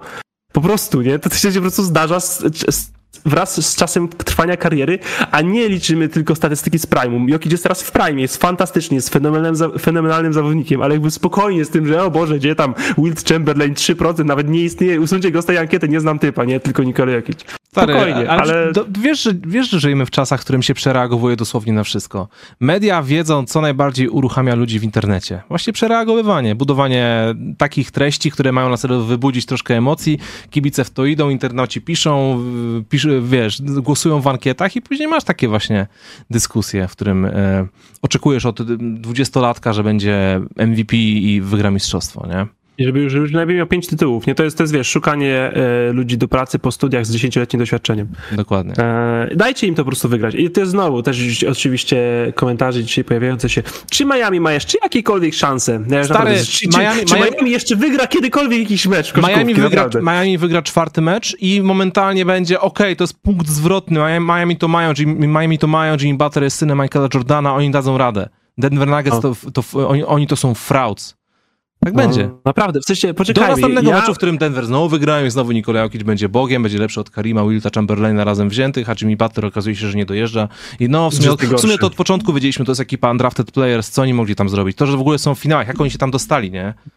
No, no, No, no więc tak, tak, tak nic to nie wygląda, powinno być. stary, tak to wygląda. No, wie, więc pamiętajcie wszyscy, drodzy i drogie, e, bo to o nas wszystkich jest tak naprawdę segment. Spokojnie, z kończeniem serii po jednym meczu, każdym jednym.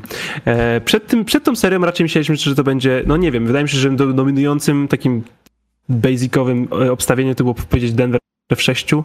Ja myślę, że ogólnie sześć meczów to było prawdopodobne, ale raczej potem powiedziałbym siedem niż pięć. To może być pięć, ja teraz nie mówię, że nie będzie pięciu, ale spokojnie, a sześć meczów to oznacza, że jeszcze Miami musi zagrać jakiś fantastyczny mecz i wygrać. I po tym musimy nie uznać, że ojej, to jest koniec serii, Denver już nie mają szans, tylko może być tak na przykład, że teraz Miami wygra, potem wygra Denver dwa razy, a może Denver teraz wygrać, potem Miami i znowu Denver. To się naprawdę może różnie, to wiecie, sześć meczów to naprawdę, to trzeba, to się musi trochę koszykówki rozegrać e, i każdy jeden mecz to jest, wiecie, zawsze to jest trochę usprawnień, trenerskich, trochę szczęścia, trochę formy dnia. To wszystkie rzeczy się po prostu mieszają, nie? Bo Max Struś w pierwszym meczu już mówiliśmy, mógł trafić nie 0 na 9, tylko być 5 na 9 a nawet dwa albo trzy, które nie byłoby, to było wciąż poniżej jego średniej i wtedy mieliśmy crunch time, one possession game w końcówce. No to się po prostu nie wydarzyło i tyle. W drugim meczu trafiali fantastycznie i w sumie, o Jezus Maria, nie mogą tak rzucać, ale wiecie, to był Miami, rzut, Miami hit taki, w tych playoffach taki rzutowy mecz ma piąty lub szósty. Hej, więc tak, mogą to robić. Mogą rzucić 45% za trzy w meczu i to nie jest szok, Jezu, koszkówka została rozwiązana. Devin Booker w meczu numer 3-4 drugiej rundy, to był outlier, to było coś, co było nie do 85% z gry na tam 35 punktach. To było, wiecie, to było szalone nie do trzymania i w ogóle wyskakujące z ekranu poza wszelkimi statystykami, ale 45% rzutów za 3 trafionych przez bardzo dobrą drużynę, która naprawdę już udowodniła nam, że nie wzięła się tutaj znikąd. To nie jest szok. Tak samo Nikola Jokic walący 40, 20, 10, to też nie jest szok, bo to jest najlepszy zawodnik tych playoffów, to jest najlepszy zawodnik tych finałów. NBA. Może to jest najlepszy zawodnik NBA, po prostu jest fenomenalny i to jest też to, do czego Eric Spestra nawiązywał w tej odpowiedzi do Ramony Szlebren, za którą potem przeprosił, ale do, trochę miał racji. To nie jest tak, że sobie wybierasz, co Nikola zrobi, bo nie ma odpowiedzi na Nikolę Jokicza. Nie ma. Przez to, że jest tak dominujący fizycznie, e, tak bardzo dominuje podaniami i tak dobrze zdobywa punkty, nie ma na niego odpowiedzi, bo nie możesz go ani podwoić, ani nie możesz go nie podwoić. Po prostu, więc nie ma odpowiedzi na tego zawodnika. Możesz go spowalniać, opóźniać, utrudniać, ale to jest najlepszy zawodnik tej serii i wszystko kręci się wokół niego. Martek, ja mam do ciebie pytanie. Erik Spoelstra lubi sobie kombinować i tak w sumie przypomniało mi się o istnieniu pewnego zawodnika właśnie w tym garbage time. E, czy myślisz, że Omer Jurtseven zostanie uruchomiony chociaż na chwilę w jakimś normalnym czasie gry, a nie w garbage time, bo Cody Zeller, gdy jest na boisku, to naprawdę nie wygląda za dobrze, gdy musi kryć Jokicia. Ja myślę, że Erik Pestra jest zadowolony całkiem z, z, z, z Cody'ego Zellera. Ja myślę, że Zeller gra na tyle, ile potrafi. W sensie spełnia swoje, spełnia swoje zadanie na boisku i po prostu jest nie dość dobrym zawodnikiem, ale myślę, że dyscyplinę taktyczną, jakby tą uważność e, i takiego trochę boiskowego cwaniactwa, żeby nie łapać faulu w każdej akcji ma, a obawiam się, że Jurt Seven jakby wszedł, to zszedłby w minutę z trzema faulami, więc nie, nie spodziewałbym się. To jest za młody zawodnik, żeby go wypuszczać w takich takiej, w, takiej, w takiej sytuacji. Takiej, nawet jeśli być może jest trochę lepszym zawodnikiem niż Zeller już teraz, może jest, może nie, ale jednak to jest weteran i Zeller będzie grał. I tak na moje oko generalnie, oczywiście Zeller jest minusowym zawodnikiem w tej serii, ma problemy, ale moim zdaniem spełnia swoją rolę. W sensie, no wypuszczasz go i generalnie jego rolą jest nie zginąć. Jego rolą jest zbiegać, tak żeby nigdy Nikola nie był przed nim w ataku. Jest biegać do przodu, tak żeby Nikola musiał biegnąć za nim i zagrać tych kilka, dwa, trzy, dwa, trzy pick and roll. Jak skończysz jeden, to żyjemy z tym, jak skończysz dwa, to super, nie skończysz żadnego, no to głupia sprawa, ale w gruncie rzeczy, no to spokojnie, jakby, że pick and roll nie kończysz na większego zawodnika, kiedy Gordon do ciebie rotuje, to się po prostu zdarza, ale musisz na tutaj trochę, wiesz, dać Bamowi odetchnąć, bo Bam gra naprawdę fenomenalnie, ale już jego, jego już naprawdę nie można poprosić o więcej. To co, przechodzimy do tematu Damiana Lillarda. Możemy przejść do tematu Damiana Lillarda. Mamy off-season, więc wiadomo co, co i jak, czyli e, wszyscy chcą wysłać gdzieś Damiana Lillarda, żeby w końcu coś wygrał, bo w Portland to się raczej nie wydarzy. Teraz dwa lata już poza playoffami mecz na 71 punktów, a ile było zwycięstw w tym sezonie? 33. No i Damian Lillard udzielił wywiadu, w którym oczywiście po raz enty powiedział, że chciałby zostać w Portland, bo chciałby też y, wygrać Portland i e, że ma nadzieję, że mają zasoby na to, żeby zbudować zespół, który może rywalizować itp., itd. Po czym dziennikarz zadał mu takie pytanie, nieco podchwytliwe, ponieważ zasugerował mu także, gdzie hipotetycznie chciałbyś zagrać, gdzie hipotetycznie chciałbyś zostać wysłany. I zwykle Damian Lillard kompletnie ucinał te tematy do tej pory. A teraz pękł, chyba dlatego, bo po prostu potraktował słowo hipotetycznie bardzo dosłownie, więc hipotetycznie chciałby oczywiście pójść do Miami Heat, bo e, Bam Adebayo jest jego ziomem, ale myślał też o Bostonie, o Nowym Jorku, o Brooklynie e, i oczywiście wyciągamy taki jeden cytat, robimy z tego już wokół newsa, ESPN Trade Machine idzie w ruch i się zastanawiamy, czy coś może z tego wyjdzie. Wydaje mi się, że każdy, włącznie z fanami Portland, trzymają za to kciuki. Bo sorry, ale Trailblazers nic się nie wydarzy. To jest, właściwie to jest dobre, to jest dobre pytanie. Ja się zastanawiam, e, co sobie mogą myśleć ci prawdziwi fani Portland, bo ja się zgadzam z tym, że e, czysto sportowo, z takim wyrachowaniem, Danny Ainge podejście, najlepszą sportową decyzją dla Portland jest teraz wytransferować Lillarda i zatankować jeszcze sezon lub dwa. Tylko, że jest jeden, jeden problem z tym. Lidard miał umowę do e, 2025 roku, gdzie i tak ma naprawdę grube pieniądze, ale podpisał już przedłużenie dwuletnie maksymalne i w 2026 i 2027 będzie zarabiać średnio po jakieś 60 milionów dolarów. Więc... Tak, ale pamiętaj Łukasz, że wiesz, mówimy tutaj o super gwieździe, czyli zawodnika, na którego zawsze się ktoś skusi i pamiętajmy też w przebudowie najcenniejszy aset to są twoje własne piki. Mhm. Więc w gruncie rzeczy chodzi o to, żeby wiesz, że jeśli uznajemy, dobra, e, wchodzimy w taką lekką przebudowę, to znaczy mamy dwóch młodych zawodników, którzy są jeszcze nie gotowi. To jest, może Simons jest już gotowy, ale Shadon Sharp na pewno nie jest gotowy. Więc pogramy z nimi, ale raczej nie grozi nam za dużo wygrywanie z nimi. Pozbywamy się Nurkicza i innych starych dziadów, może uda się na przykład część z nich wymienić, jeszcze jakieś piki ekstra złapać, to jest git. Ale chodzi o to, żebyśmy my byli słabi, Czyli nawet jeśli dostanę za Lillarda, wiesz, jakieś tam spadające kontrakty, może jednego młodego zawodnika, może dwa piki, może na przykład pik, swap, dwóch młodych zawodników, cokolwiek mogę dostać, bo ktoś się skusi na pewno, to jest git, ale chodzi mi o mój własny pik. Mój własny pik ma być dobry. Eee, i, I w ten sposób po prostu można sobie wejść w taką lekką przebudowę, ale właśnie chodzi o to, że Portland to nie jest duże miasto. I czy fani rzeczywiście chcą oglądać przebudowę, czy wolą jednak po prostu być na ósmym miejscu, bo to jest moje pytanie do fanów, na które odpowiedzi nie znam. Eee, ja zawsze wychodzę z tego założenia, że jeśli Liga NBA jest taką ligą, w której wygrywa tylko jedna drużyna, to tylko i wyłącznie mistrzostwo powinno być celem. Jeśli jesteśmy w punkcie z drużyną, która nas do tego mistrzostwa nie może zabrać, to rezygnujemy z tego, zaczynamy od początku. Po prostu.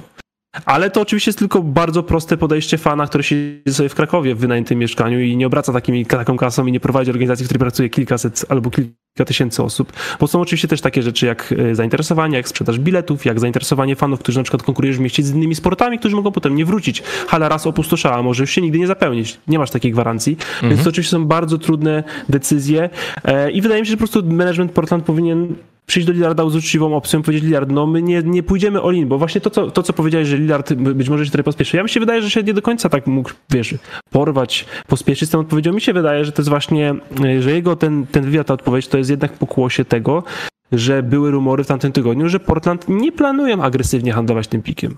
Że biorą pod uwagę wybranie kogoś z tym pikiem, bo może im się trafić naprawdę fantastyczny zawodnik. I to jest coś, co nie interesuje Lillarda. To jest to samo, co LeBron James robi ostatnie dwa lata. To znaczy, nie, wiesz, to jakiś czas temu Lillard... jego nie... Jakiś czas no. temu Lillard powiedział, że jeśli e, ma czekać na młodego gracza z draftu do rozwoju, no to to nie jest ścieżka, którą bym chciał podążać. Dokładnie. I potem idzie raport, że Portland myślą o draftowaniu z tym pikiem, więc Lillard odpowiada znowu na to, udzielając tej, tej, tej wypowiedzi. W sensie naciska na Portland, hej, nie draftujecie z tego zioma, jeśli ja tutaj jestem. Tak się nie dogadywaliśmy. Tak samo LeBron James naciskający na Los Angeles Lakers, hej, wymieńcie ten pik 2029, bo ja, LeBron James, mam w dół ten pik 2029 mnie tu nie będzie, a ja chcę teraz już być super dobry, ale jak jest no hola hola, dla nas ten pik jednak ma jakieś znaczenie, to to jest coś w tym stylu, nie? Lillard nie chce grać z kolejnym 19-latkiem za rok, bo mu nie pomoże w wymianie, ale jeśli na przykład byliby w stanie zgarnąć na ten pik plus jeszcze jakieś tam powiedzmy dwa kontrakty i może jakiś inny pik zawodnika w stylu, no nie wiem, powiedzmy Paula George'a z, z Oklahomy albo z Indiany, o to już może możemy pogadać I, i, i to jest wydaje mi się część takich przepychanek medialnych, ale w gruncie rzeczy tak, no wydaje mi się, że jeśli jednego celem i drugich jest wygrać, to najlepszym rozwiązaniem jest rozstanie, bo oni razem nie wygrają. No wiesz, to jest. Oglądamy, wiesz. Oglądamy cały sezon, oglądamy playoffy i tak. Sezon regularny, oczywiście można było go trochę, trochę powiedzmy nie docenić, być słabszym w trakcie, potem podskoczyć. Miami weszło z ósmego miejsca, Lakers z siódmego do finału w konferencji, gdzie Lakers większość sezonu byli na miejscu numer 13. Ale potem zacząłem się playoffy, jest play-in, odpadły jakieś drużyny, potem jest pierwsza runda playoffów, odpadły jakieś drużyny bardzo dobre, przykład Sacramento Kings, potem była druga runda playoffów i to wszystko to był cały, każdy poziom to był poziom trudniejszy, coraz koszykówka była lepsza i trudniej było wygrać, i trudniej było wygrać, i trudniej było wygrać. Portland jest, tego poziomu, gdzie my jesteśmy teraz w NBA, jest tak strasznie daleko, to nawet nie jest jeden zawodnik.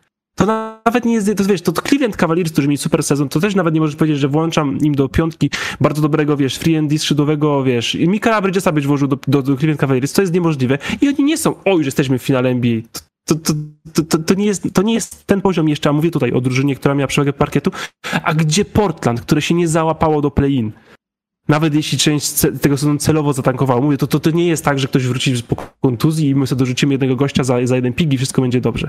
To jest, ta drużyna jest po prostu, jej brakuje, no, no nie wiem, lata świetnej brakuje, to jest, mówię, to jest kilka schodów do przeskoczenia, a po drodze masz drużyny, które już są lepsze od ciebie, a też są na fali znoszącej. W sensie, wiesz, są takie właśnie drużyny jak, jak, jak nie wiem, jak Oklahoma, właśnie jak, jak Cleveland Cavaliers, czy nawet New York Knicks, drużyny, które też są młode, które też się, jak Sacramento Kings i one też będą lepsze za rok, a już są lepsze od ciebie. Mhm. Gdzie jest twoja ścieżka? W tym składzie moim zdaniem jej nie ma. E, A jeśli chodzi o te pogłoski do Miami Heat, no to, no to ja się nie dziwię Damian Lillardowi, no wiesz co. E, Tak z punktu widzenia edukacyjnego to ja myślę, że każdy, każdy, tak jak mówię, że każdy człowiek który powinien pójść na studia, powinien pójść na rok mieszkać w akademiku, poznać życia, to, to każdy koszykarz NBA powinien sobie na rok chcieć pójść do Miami Heat i zobaczyć, jak wygląda profesjonalna drużyna, żeby potem nie gnić w jakimś Houston 8 lat, zastanawiać czy coś mogło być lepiej, albo jak do Marcus Cousins zmarnował tyle lat Sacramento Kings. Tylko pójść do Miami Heat, zobaczyć, jak wygląda koszykówka, jak wygląda porządny sztab trenerski, jak wygląda porządne przygotowanie, obóz i dopiero potem sobie rozpoczynać tę karierę kontynuować.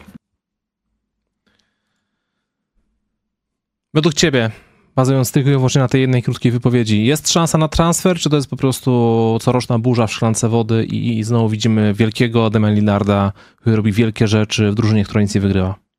Obawiam się, że to jest najbardziej prawdopodobny scenariusz cały czas, bo wydaje mi się, że i Lillard nie ma na tyle, że Lillard nie chce, nie chce, nie chce stać się Kevin Durantem, Kyrie Irvingiem, czy nawet LeBron Jamesem w 2010 roku. To znaczy postawić na szali całej reputacji, żeby coś naprawdę wymusić, że jemu naprawdę zależy na relacji z miastem i fanami, dlatego Tak. nie postawi organizacji kompletnie pod ścianą, będzie na nim naciskał trochę, a organizacji też braknie jaj, żeby wcisnąć twardy reset. I obawiam się, że najbardziej prawdopodobnym scenariuszem jest ten smutny scenariusz, to znaczy oni pikują z tym pikiem, Lillard gra fantastycznie, nie wchodzą do playoffów, jest smutny i rok starszy. Tak właśnie to, co powiedziałeś, że, że Lillard nie chce być e, drugim Kevinem Durantem. Zapomnieliśmy o tym wspomnieć, bo on też tak zasugerował pół żartem, pół serio, e, że jeśli Miami Heat zwyciężą w tym roku mistrzostwo, to on na pewno tam nie pójdzie.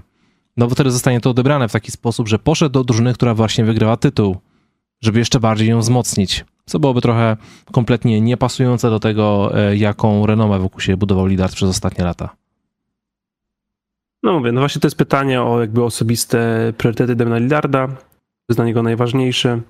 Bo może tytuły właśnie nie są dla niego najważniejsze, tak na przykład dla, dla Jokicza, nie? Wiemy, że dla Jokicza koszykówka nie jest najważniejsza, dla Luki Doncicia prawdopodobnie też. Tak na przykład dla, wiem, że dla LeBrona najważniejsze jest zbudowanie imperium i legacy, nie? On jest Mm. tym, wiesz, Supermanem, jest książkowy, jest największy, najważniejszy i w ogóle, nie? Kevin Durant, ciężko mi powiedzieć. Wydaje mi się, że on trochę zmienił te priorytety albo je zgubił gdzieś po drodze, ale wiesz, jest kilku zawodników, którzy rzeczywiście widać, co, co mają za rzecz najważniejszą. No i Lillard musi odpowiedzieć na to pytanie. Może odpowiedział już na nie i po prostu to jest, dobra, zostaje tu mi- mimo wszystko. Chcę być bohaterem lokalnym, chcę tu być, chcę tu mieć zastrzeżoną koszulkę, spędzić tutaj całą karierę. I jak może będę na koniec trochę zgościał i niezadowolony, ale przynajmniej, wiesz, będę w zgodzie z tym, co, w co zawsze wierzyłem i na koniec to będzie wtedy po prostu wina Portland. I to pewnie tak będzie, że to będzie dla- wina Portland, że się nie udało, ale to on straci karierę. Portland będzie sobie istniało dalej. Lecimy z Ale to donatami. jest trudne i smutne. No, lecimy z donatami. Biedny Damian Lillard. Naprawdę, wiesz co, ja naprawdę mu życzę wymiany, tak samo jak życzę wy- wymiany y, Bradleyowi Billowi. W sensie to jest już tak... To, so- y, y, znasz, takie, znasz, takie, znasz takie stwierdzenie przechodzony związek? Mhm. To, to, to, to jest to właśnie. To, jest dokładnie to. Tutaj już się nikt nie oświadczy. No wiem, Trzeba- ale to się wtedy może często kończyć zdradą. No na przykład, więc lepiej to naprawdę czasem po prostu us- usiąść razem, dogadać się, powiedzieć, że było super. To jest trudne, ale chyba jest to najlepsze. Z... Obie strony tak uznają i po prostu to zrobić, oderwać ten plaster, mówię, wcisnąć twardy reset, bo te miękkie resety to naprawdę, no jak się nie jest Los Angeles Lakers i do ciebie LeBron James nie przychodzi w 2008 2018 roku tak po prostu, to miękkie resety są nie zaz- niezbyt skuteczne, no. Liga jest trudna, wygrywa tylko jedna drużyna. Lecimy z pytaniami. Pierwsze jest od Lasera Westbrooka. Pozdrowienia. Wybaczcie dłuższą nieobecność, ale musiałem się pozbierać po utracie szans na pierścień.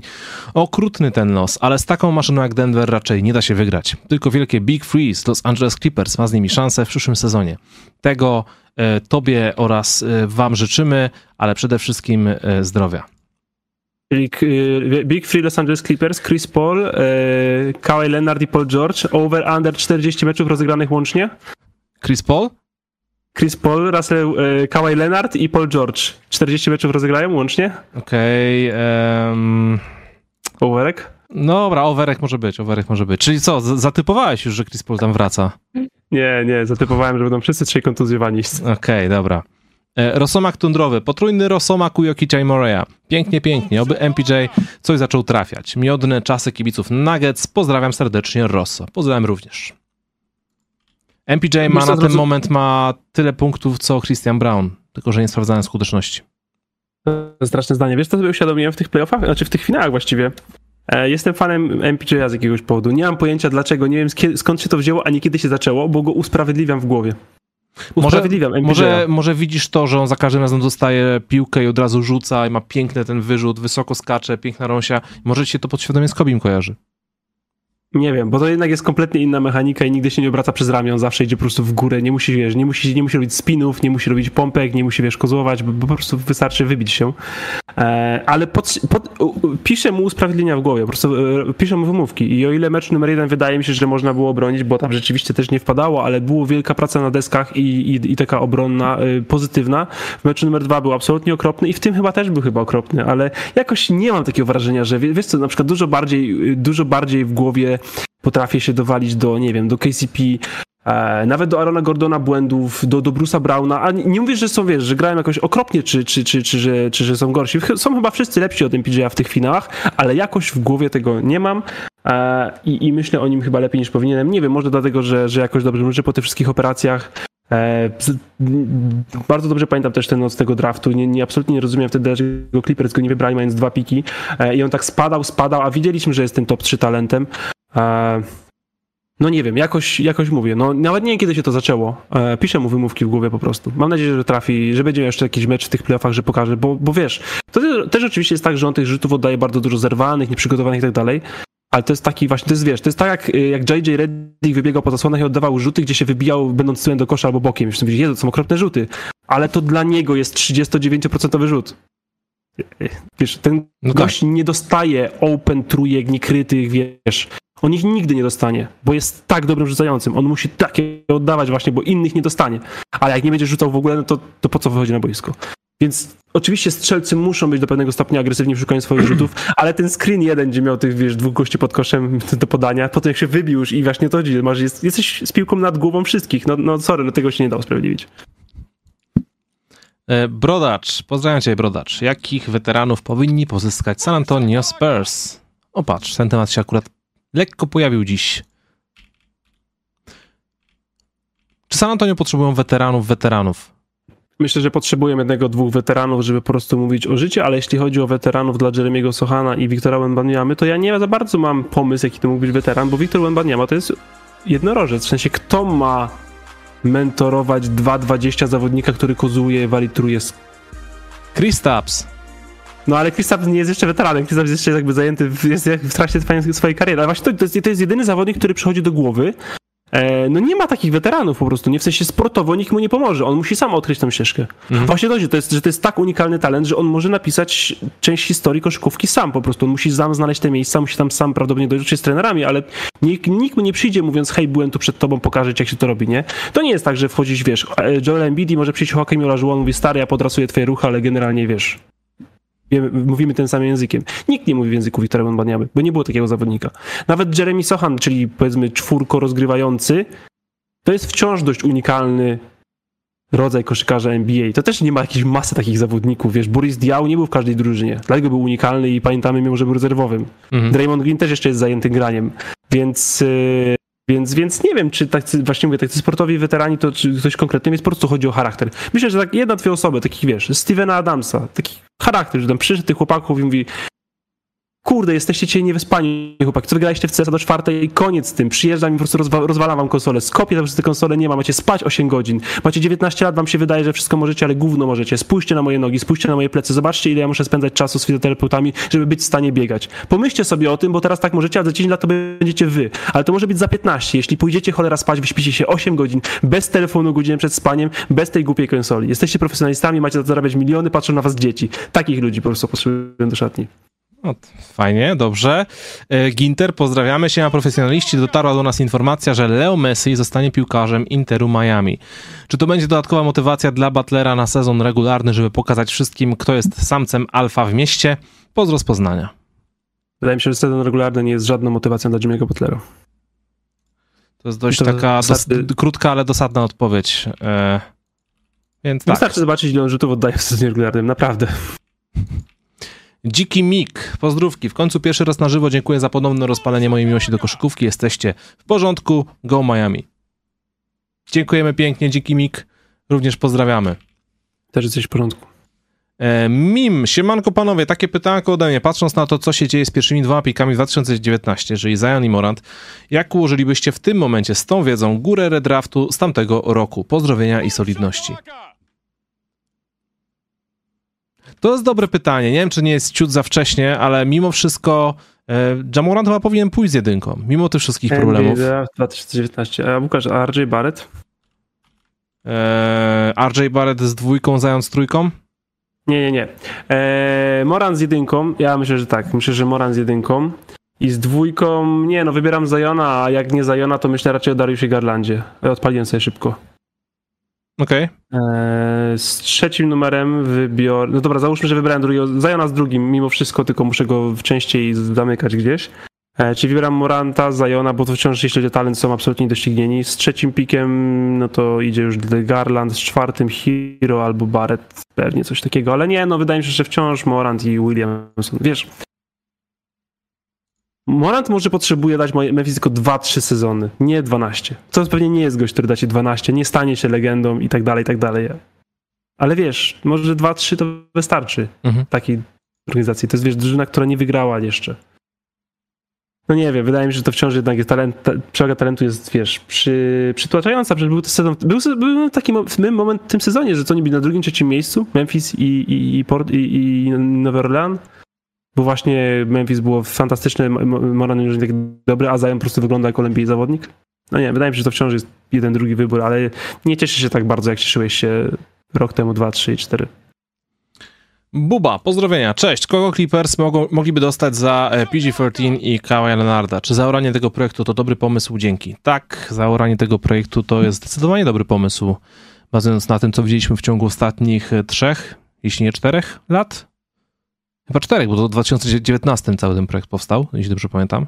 Za każdym razem. Raz byli zdrowi w bańce i uznali, że nie chce im się jednak e, Wyda, wydaje, mi się, że, spokojnie. wydaje mi się, że jakieś kluby mogłyby w to pójść i, i mogłyby oddać kilku albo, albo ważnych zawodników, albo wysokie piki w drafcie, bo to wciąż są świetni gracze. Tak, nie, właśnie Tylko to, chodzi o, może... chodzi o to chęć ryzyka, czy, czy będą jest tak jak, zdrowi. dzisiaj powiedzieliśmy, tak jak dzisiaj powiedzieliśmy z tym Chrisem Polem. To nie jest tak, że Chris Paul się już skończył, nikt go w ogóle nie chce, jest graczem zamienił albo do Chin. Nikt nie chce go za 30 milionów dolarów, ale tak to spokojnie. A... No cóż, problem jest taki, że że Clippers oddają piki, ale no w 2026 roku oddają pik do Oklahoma ostatni. Mhm. W 25 jest Swap i w 24 do Oklahomy, a w 23 do Houston. No. To jest kłopot, ale no, to tak jak mówisz, ten skład raczej nie zmierza do... No, mamy 4 lata do dowodu na to, że raczej nie. Rajolo, piąteczka. Chłopaki, jesteście w porządku. Kip, filmiki z USA miały być na lato, ale nie dałem rady i NBA Store siadł mocno. Bardzo miło, dziękuję. E, W następnym tygodniu kolejny odcinek będzie. PS, Na szukam... zachodzie Polski było chyba dzisiaj lato, więc liczy się. Tak, w sumie racja. PS, szukam ludzi do gry w kosza w okolicach Rudy Śląskiej. Jak ktoś chętni lub zna jakąś grupę na Facebooku, dajcie znać w komentarzach. Także e, Ruda Śląska, jeśli jesteście z nami, to piszcie w komentarzach, ponieważ Rajolo szuka ludzi do gry. Chips Paul. A propos CP3, oglądałem ostatnio stare odcinki Scooby-Doo i Chris pojawił się jako bohater odcinka o bagiennym potworze. Polecam fanom easter eggów cały odcinek w kontekście jego niespełnionego marzenia o pierścieniu. Zestarzał się źle. Jesteście w porządku. Nie spodziewałem się, że kiedykolwiek Hanna Barbera tutaj się pojawi u nas e, w programie. Czy zaint- zaintrygowało cię do obejrzenia tego odcinka ze Scooby-Doo? Nie, patrzę na tą tabelę, których piki oddają Clippers, to jest tragedia. Oni dodają cztery pierwszorundowe piki. 2-3, 2-4, 2-5, 2-6. Sorry, 2-5 ma, Oklahoma ma swap. No ale to w każdym razie będzie miał fatalny pik. Czyli jeden masz, trzy oddajesz, czterech lat i oddajesz jeszcze pięć drugorundowych. Masz w tym roku twój drugorundowy, oddajesz, oddajesz, oddajesz, oddajesz, oddajesz. Masz Bartek. w 2029, masz teraz drugorundowy pik, A w Scooby-Doo? 2029, a Scooby-Doo, no nie wiem, nie, no ja Chris Paul nie wiem. na lato, odcineczek. Podrzućcie link, podrzućcie link w koszykarzu, jak, e, w koszykarzu, w, W komentarzu. koszykarzu. Proszę, Podrzućcie. Podrzućcie link w komentarzu, to się zastanowię. Karol na rowerze, pozdrawiamy. W bluzie hit z Vinted, czekam na wygranie Game 4, choć Jokic przesuwających obronę hit w strefie jest niesamowity. Tu pytanie, ile walizek z fantami Spurs z NBA Store przywiozłeś i czy MVD, MVB spodobał się prezent? Mam nadzieję, że to te skarpety z nie LeBronem Jamesem. Widziałeś film? Widziałem film. E, właśnie i widziałem komentarz ten jeden. Czy e, robisz shortsa z tego, co kupiłeś? E, wiesz co, myślałem, kurczę, jest- jestem zszokowany, że tak wiele osób chce wiedzieć, y, na co wydałem pieniądze. Ale chyba będę musiał, no skoro jest takie zainteresowanie. Tylko, że nie robiłem, wiesz, specjalnych ujęć tych wszystkich rzeczy, które nakupowałem. Najwyżej zamieszczę jakieś screenshoty z NBA Store'a czy coś.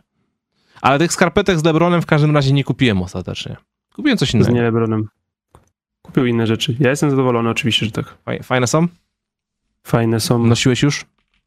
prezenty. Tak. Przynosiłeś Muszę prezenty. najpierw. Byłeś ubrany Muszę w prezent? wyprasować. Muszę wyprasować najpierw. No nie musisz. Dobrze wiesz, że nie musisz i tego nigdy nie zrobisz. E, ale pewnie zrobię tego shortsa. E, Prux, pozdrawiamy. Dzień dobry wieczór. Bezpiecznie, żeby zadziałało przed i po zbroku. W sumie już, już jest. Jakbyście mogli w tym momencie zrobić coś w stylu nowego klubu. Bierzecie jeden, dwóch zawodników, 30 milionów e, plus kilku zadaniowców i kilku na minimalnym. Jakby skład wyglądał? Jesteście w porządku. E, ciekawy temat na zabawę.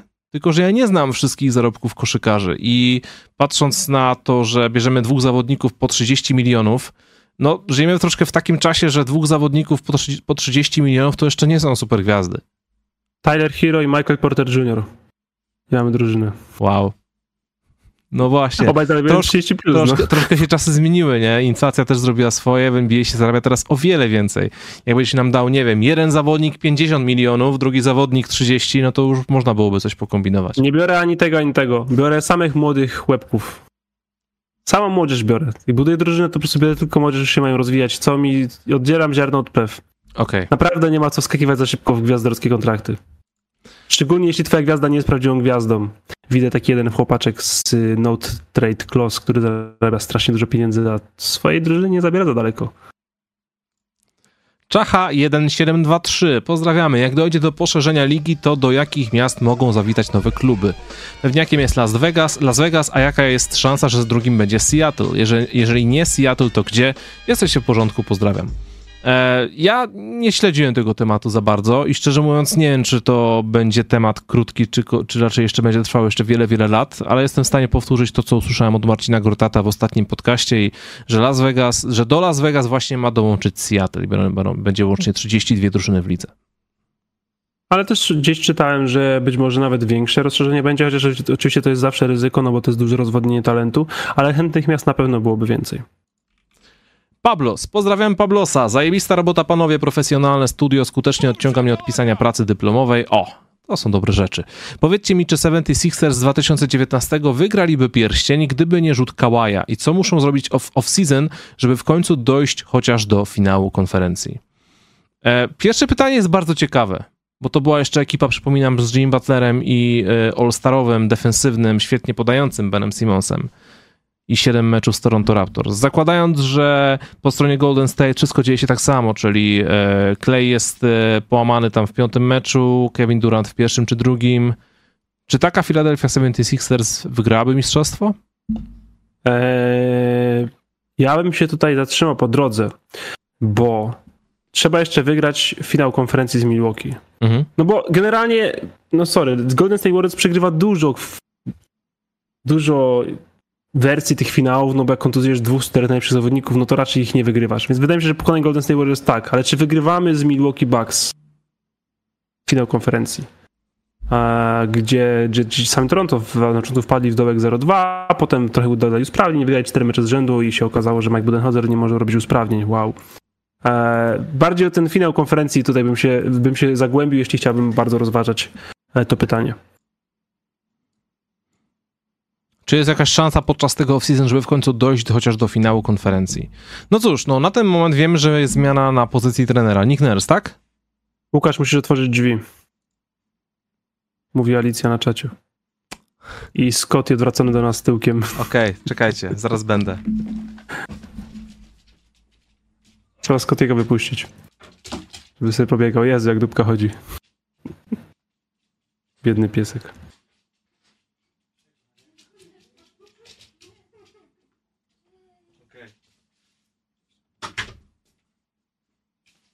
To, żeby dojść Hello. do finałów konferencji, to jest dobra, dobra, dobra druga część pytania, co mogliby zrobić, żeby dojść do finałów konferencji, bo tak sobie dzisiaj myślałem o tym, że od tego tytułu Toronto na wschodzie się są trzy drużyny zaraz liczą. Przecież wszystkie finały konferencji to zawi- zawi- zawierają praktycznie albo Miami, albo Boston, albo Milwaukee, najczęściej dwa z trzech i Filadelfii w ogóle nie ma w tym gronie, nawet nie jest blisko. To bliżej jest Milwaukee wypadnięcia z tego grona niż Filadelfia do wskoczenia do niego. A więc... Sorry, fani Sixers? Nie wygląda tak kolorowo chyba.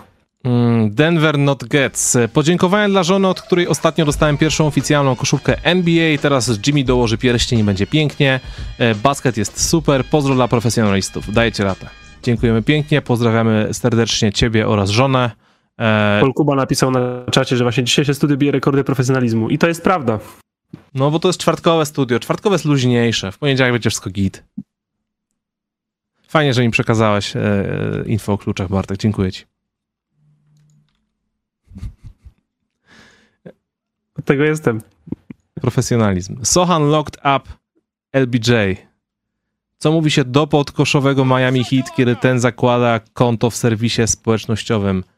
Bam, Ada Bio. Co? Ad a bio. Dodaj bio. Yes. Fajne, fajne, fajne. Sohan locked up LBJ, pozdrawiamy serdecznie. I Wow. jeszcze donate od Mango. Dziękuję pięknie. Z donate z, z, z, z twarzą uśmiechniętą, powiedzmy, Nikolej Kicia. Dobry wieczór, dzięki za pomoc w nadążaniu y, za NBA i tym, co się dzieje. Porządna robota, pozdrawiam serdecznie i życzę miłej nocy. Nie nakładajcie na siebie presji za nadążaniem. Nie trzeba nadążać. Ja ta- zawsze tak mam, to jest też ten profesjonalizm bezwzględny, który każe ci śledzić wszystko, wiedzieć wszystko, odczytać co się da, o każdym wyniku coś wiedzieć i wszystko nadążać. Znajdźcie tyle, ile Złoty tyle czasu, środek.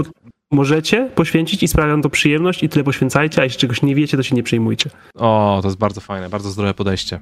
Ja znam mnóstwo ludzi, którzy, którzy chcieliby zrobić milion rzeczy w życiu, ale się za to nie zabrali, ponieważ e, chcą najpierw być, najpierw być w tym najlepsi. Tak, albo na przykład to jest też odpowiedź na pytanie, dlaczego nie robimy studia codziennie.